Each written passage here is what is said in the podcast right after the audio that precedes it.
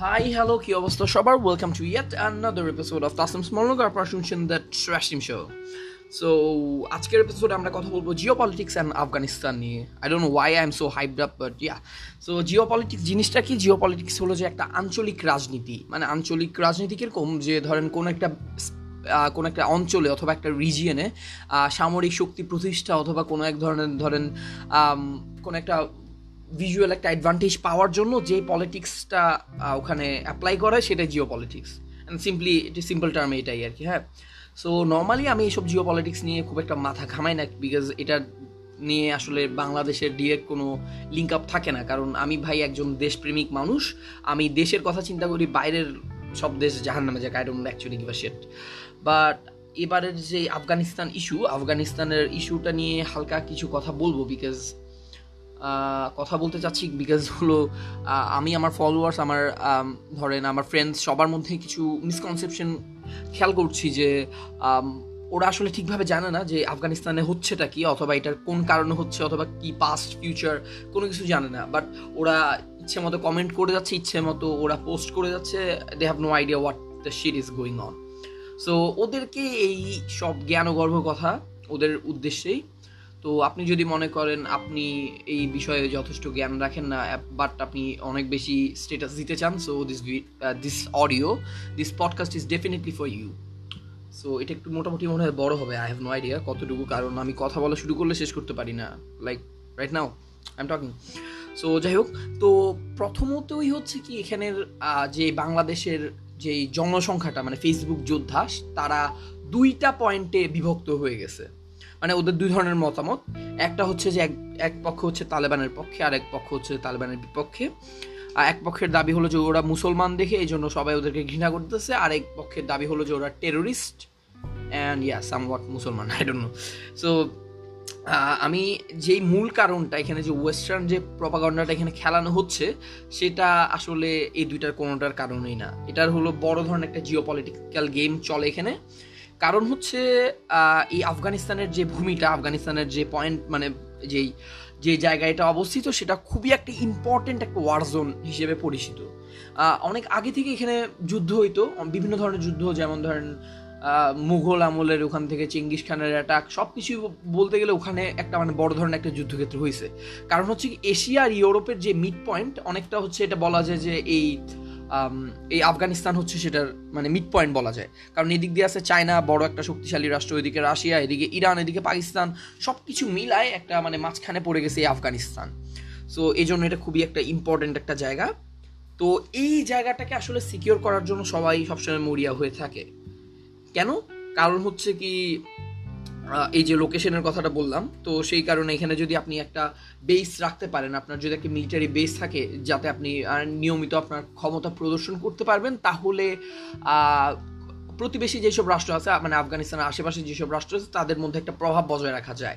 যেটা অবশ্যই আমি যদি ইউএস এর প্রেসিডেন্ট হইতাম, অবশ্যই আমি চাইতাম যে এখানে আমাদের একটা বেস থাকুক।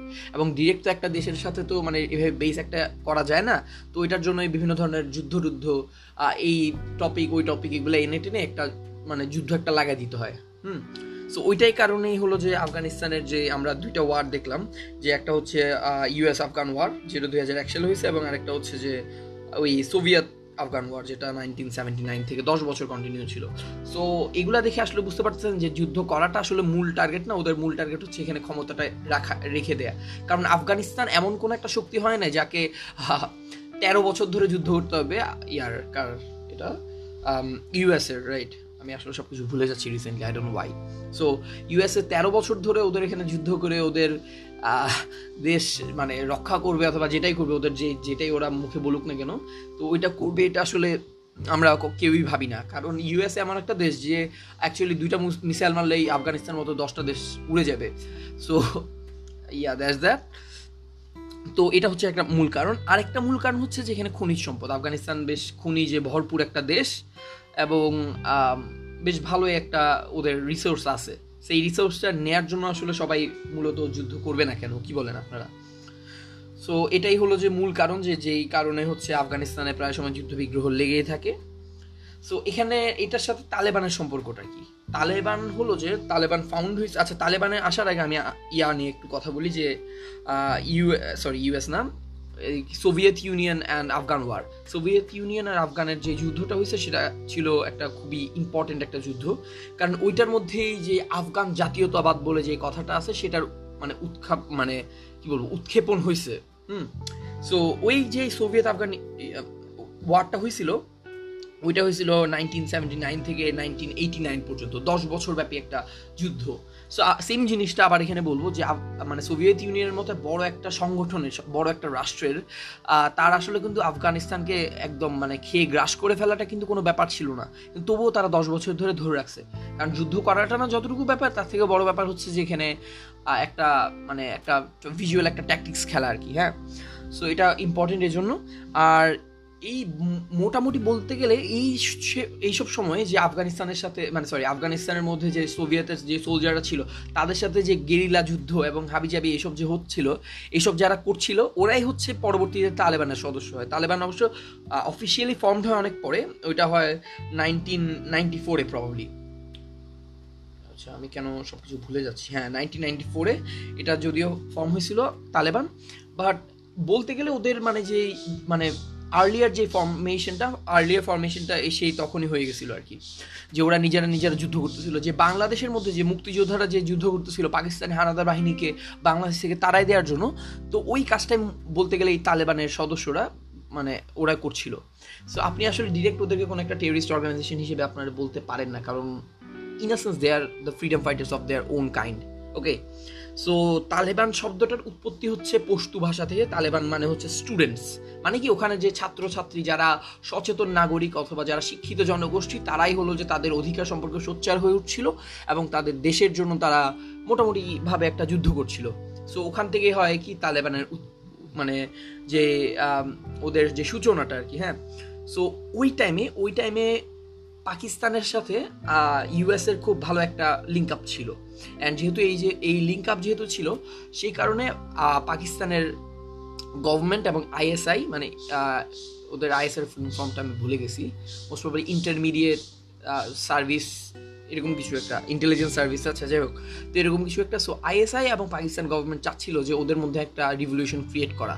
কারণ কি? কারণ হচ্ছে এখান থেকে ইয়া করতে পারলে সোভিয়েতকে হাঁটানো যাবে এবং সোভিয়েত ছিল মোটামুটি সবারই একটা শত্রু টাইপের সো সোভিয়েত ওদের একটা শত্রু টাইপের ছিল অ্যান্ড তো ওরা এখানে মানে তাড়াই দেওয়ার জন্য তালেবানের মোটামুটি ওরা মানে যেভাবে পারে সেভাবে সাহায্য করছিল, অস্ত্র দিয়ে এবং হাবিজাবি করে। সো আপনি বলতেই পারেন যে ইউএসএই কিন্তু তালেবান ক্রিয়েট করছে, এবং ওরাই এখন আবার তাদের সাথে যুদ্ধ করতেছে। সব কিছুই হলো যে মানে জিও পলিটিক্যাল ট্যাকটিক্স এখন আপনি যদি তখন ভেবে থাকেন যে হ্যাঁ তালেবানকে তো ইউএসএ সাপোর্ট করছে, তাহলে ওরা নিশ্চয়ই মুসলিমদের বন্ধু অ্যান্ড থিংস না অ্যাকচুয়ালি এটা না, এটা হলো পুরাটাই হল যে, খেলা, একটা, এক ধরনের খেলা। যে একজন এদিকে বাজি লাগে এদিকে বাজি লাগালে আরেকজন ওইদিকে বাজি লাগে এটাই হয়। সো যেমন আপনারা হয়তো জেনে থাকবেন যে, একটা সময় বাংলাদেশের মুক্তিযুদ্ধের সময় ইন্ডিয়া আর সোভিয়েত ইউনিয়ন খুব কাছের বন্ধুরাষ্ট্র ছিল এবং তখন পাকিস্তান এবং ইউএসএ ছিল খুব কাছের বন্ধুরাষ্ট্র। বাট এখন পাশার দানা পাল্টে গেছে এবং এখন ইন্ডিয়ার খুব ঘনিষ্ঠ বন্ধু হচ্ছে ইউএসএ এবং রাশিয়ার মোটামুটি একটা বন্ধু হচ্ছে যে মানে রাশিয়া, চীনের মোটামুটি একটা বন্ধু হচ্ছে পাকিস্তান। সো ওদের ওদের, ওরা নিজেদের মধ্যে মিত্রটা যেভাবে একটা পলিটিক্যাল একটা গেম হিসেবে নিজেদের মধ্যে খেলে, সেটাই হলো যে ওদের ইয়ে আর কি। সো তালেবানের ফর্মটা কিন্তু ওইভাবে হয়েছিল যে, কীভাবে স্টুডেন্টরা প্রোটেস্ট করে এখান থেকে সোভিয়েতকে তাড়াতে পারে। তো এটা নিয়েই হলো যে প্রবলেম অ্যান্ড এরপরের যে ঘটনাটা হয়েছে যে ইরান ইরাক ইনভেশন মানে যুদ্ধ, সিরিয়া যুদ্ধ, হাবিজাবি, এইসবের মধ্যে সব জায়গায় হল যে তেল খাওয়ার ধান্দা ইউএসের তো ওরা হচ্ছে যেখান থেকে পারতেছে, ওরা নিজেদের খনিজ জিয়া করার জন্য ওরা কি করতেছে? ওদের নিজেদের মধ্যে যুদ্ধ লাগাই দিচ্ছে এবং ওরা নিজেরা বলছে হ্যাঁ না, আমরা শান্তির জন্য আসছি। আমরা শান্তির জন্য এসে নিজেদের মানে অন্যান্য দেশের তেল, খনিজ সম্পদ সব কিছু নিয়ে যাচ্ছে গা। মানে ব্যাপারটা হচ্ছে মানে ওরাই হচ্ছে সবচেয়ে বেশি তেল কনজিউমার ওরাই হচ্ছে সব কিছুর বিক্রেতা, ওরাই সব কিছু রিটেল করে, মাঝখানে যুদ্ধ লাগাই দেয়। বিকজ দেই মেক ওয়েপেন্স ওয়েপেন্সটা ওরা কি করে? ওই সব যুদ্ধ যখন লাগাই দেয়, ওই দুইটার দেশের মাঝখানে ওরা ওয়েপেন্স বিক্রি করে এবং তেলের খনিগুলো ওরা নিয়ে নেয়। এটাই হচ্ছে যে ওদের বেসিক যে ট্যাকটিক্স সো ইউএসএ এইভাবে এই ধরনের গেম টেম খেলে। এই ধরনের গেমগুলো আমরা দেখতাম, কিসে জানেন? এগুলো যুক্তরাজ্যের মানে sorry Britain the Great Britain যারা হলো যে যাদের সূর্য কখনো অস্তমিত যায় না, সেই যুক্তরাষ্ট্রের ইউকের গভর্নমেন্ট সেম জিনিসটা খেলতো। সেম জিনিসটা খেলেই কিন্তু ওরা এই ভারতবর্ষ, ভারতবর্ষের মতো একটা অদম্য শক্তিকে ওরা শাসন করে গেছে। অদম্য শক্তি কেন? কারণ হলো যে এখানে আপনি দেখেন কি বিশাল একটা রাষ্ট্র। ব্রিটেন থেকেও কিন্তু এই ভারতবর্ষটা বড়। কিন্তু এই ওই দেশটাই কিন্তু এখানে এসে যুদ্ধ করে গেছে। কেন? ওরা যদি নর্মালি ওরা যদি চিন্তা করতো যে হ্যাঁ আমরা যদি সরাসরি বাঙালি অথবা ভারত, ভারতীয় মানে ভারতবর্ষের মানুষদের সাথে যুদ্ধ করি, তাহলে কিন্তু জীবনে ওরা জিততে পারতো না। ঠিক আছে? ওরা কি করছে? They played a game call divide and rule ভাগ করো শাসন নীতি। মানে কীরকম ওরা নিজেদের মধ্যে দ্বন্দ্ব লাগাই দিবে যে হ্যাঁ তুমি হিন্দু, তুমি তো এরকম। ও মুসলমান, ও এরকম, হাবি যাবি এরকম করে করে নিজেদের মধ্যে একটা হিন্দু মুসলমান গেম বাঙালি, অবাঙালি গেম এইসব গেম টেম খেলে নিজেদের মধ্যে একটা ঝগড়া টগড়া লাগাই দিত যাতে ও নিজেরা নিজেরা মারামারি করবে এবং আমি থাকব সবার মানে উপরে, আমি ওদেরকে কন্ট্রোল করব। When two people are fighting then you have upper hand on controlling them এই জিনিসটা ওরা সব খুবই ভালোভাবে বুঝতো। কারণ ওরা জানতো যে আস্ত ভারতকে আসলে প্রতিহত করা সম্ভব না, একদিন একদিন ক্ষমতা চলে যাবেই। কিন্তু ওরা এটাও বুঝতো যে হ্যাঁ যদি নিজেদের মধ্যে যদি আমরা ঝগড়া লাগাই দিতে পারি, তাহলে কিন্তু খুব ইজিলি কন্ট্রোল করতে পারব। সেম গেমটাও এখানে ইউএসএ ইউকের ছোট ভাই ইউএসএ ওরাও এই গেমটা খেলা শুরু করল এবং এভাবে চলতে থাকল। বাট এই যে ইনভেশন করছে, এই যে মানে ওরা বিভিন্ন ধরনের ওখানে ওয়ার ক্রাইম করছে, যেমন মুসলিম নারীদেরকে রেপ করা অ্যান্ড অনেক কিছু ওরা করছে। হুম। এমনি কোনো কারণ ছাড়া মেরে ফেলা অনেক এরকম বিভিন্ন ধরনের ইয়া করছে। আপনার বিভিন্ন ধরনের মুভি দেখলে আপনারা হয়তো এখানে সম্পর্কে কিছুটা জ্ঞান পাবেন। যদিও ওয়েস্টার্ন প্রপাগন্ডাতে মুভিগুলো ভর্তি তবুও হয়তো কিছু না কিছু জায়গায় হালকা হলেও আপনারা যুদ্ধের ভয়াবহতা সম্পর্কে কিছু জ্ঞান পাবেন। সো এটা দেখল কে? কারা? আল কায়দা আল কায়দা হচ্ছে একটা terrorist organisation without a doubt যার হেড ছিল Osama bin Laden the great Osama.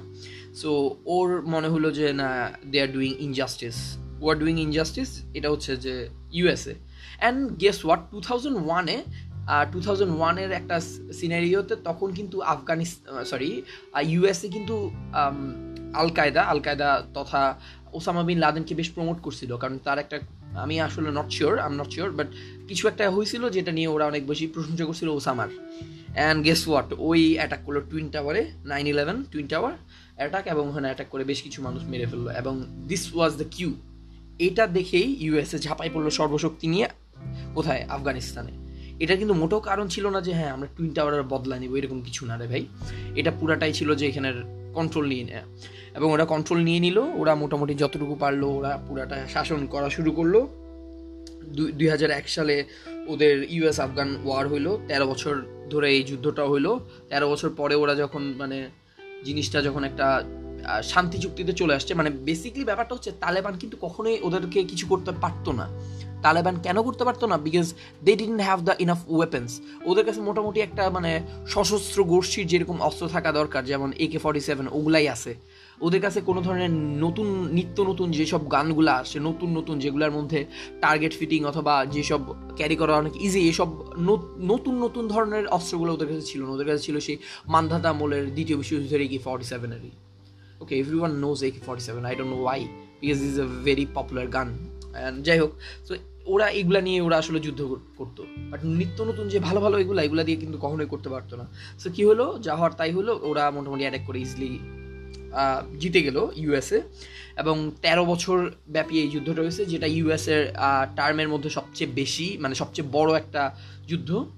And এটার পরে শেষে তো তালেবান হার মারলো, ওরা ওদের গুহার ভিতর ঢুকে গেল, ওরা ওদের কেভের মধ্যে চলে গেলো back to their cave and and এভাবে মোটামুটি ওরা চলতে থাকল আর কি হ্যাঁ? কারণ কিছুদিন পর পরে দেখা যায় যে ইউএসএ ড্রোন হামলা করে দুইশো জন মেরে ফেলতেছে তালেবানের সদস্যকে, অথবা একে মেরে ফেলতেছে, এভাবে প্রায় সময় ওরা একটা ভয় ভীতিতে দিন কাটাতে লাগল। অ্যান্ড এখন আপনার মাথায় কোয়েশন আসতে পারে যে হ্যাঁ ঠিক আছে, অনেক সুবিধা আফগানিস্তানকে দখল করলে।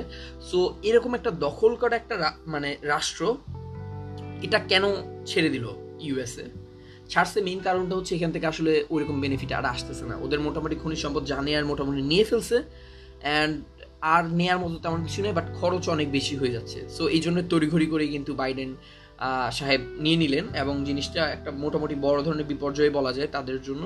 কারণ এখানে আসলে থেকে আর কোনো ধরনের বিশেষ কোনো লাভ ওরা পাচ্ছে না এখানে হ্যাঁ? সো মোটামুটি এই হলো তালেবানের যে ঘটনা বলি। অ্যান্ড আমি অবশ্যই এখানে বলতেছি যে আমি তালেবানের সাপোর্টার না, আমি তালেবান ভালো, খারাপ কোনো কিছু বলতেছি না বাট আই হোপ এটা ভালো হবে।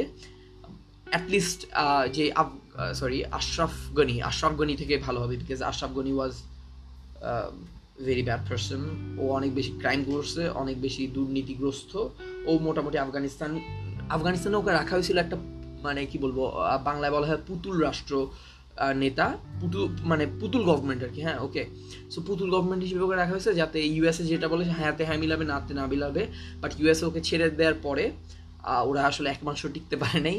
And which is a matter of ironic because USA এত টাকা ঢালছে, এতদিন ট্রেনিং করাইছে। সো জিনিসটা ইউএসের জন্য বিশেষ লজ্জাজনক। কারণ আচ্ছা এখানে কারণ আছে। আপনি হয়তো ভাবতে পারেন যে হ্যাঁ হয়তো তালেবান এতটাই শক্তিশালী ছিল যে ওরা হয়তো জিতে গেছে। আসলে না, ব্যাপারটা এটা না। মানে আশরাফ গনির মানে এইসব কার্যক্রম দেখে আসলে জনগণ এবং জনগণ আর্মির সদস্য সবাই আসলে এতটাই বেশি মানে দুঃখিত ছিল, এতটাই বেশি মানে ওরা এটা দেখে ওরা বেশি ইয়া হয়ে গেছে যে, ওরা নিজেরাই আর যুদ্ধ করতে কোনো সাহসী মানে সাহস দেখায় নাই। যুদ্ধ করার কোনো ওদের মন মানসিকতাও ছিল না। মোটামুটি ওরা ছেড়ে দিছে। বলছে যেটাই আসুক, আশরাফ গনি থেকে হয়তো ভালো হবে। অ্যান্ড আই হোপ এটা হবে but I cannot be sure of it because Taliban history কিন্তু খুব একটা ভালো না। আমি যতই মুসলমান হিসেবে ওদেরকে সাপোর্ট দেওয়ার চেষ্টা করি, কিন্তু পুরানো ঘটনাগুলো কিন্তু আমার খুব একটা ফেভারে কাজ করে না। আমি তালেবানের ব্যক্তিগতভাবে কোনোভাবেই সাপোর্ট করি না।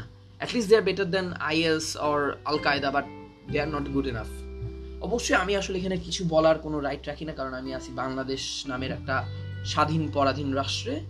আচ্ছা যাই হোক আই ডোন্ট নো আমি এই কথাটা বলার জন্য হয়তো কালকে জেলে ধরেও নিয়ে যেতে পারে।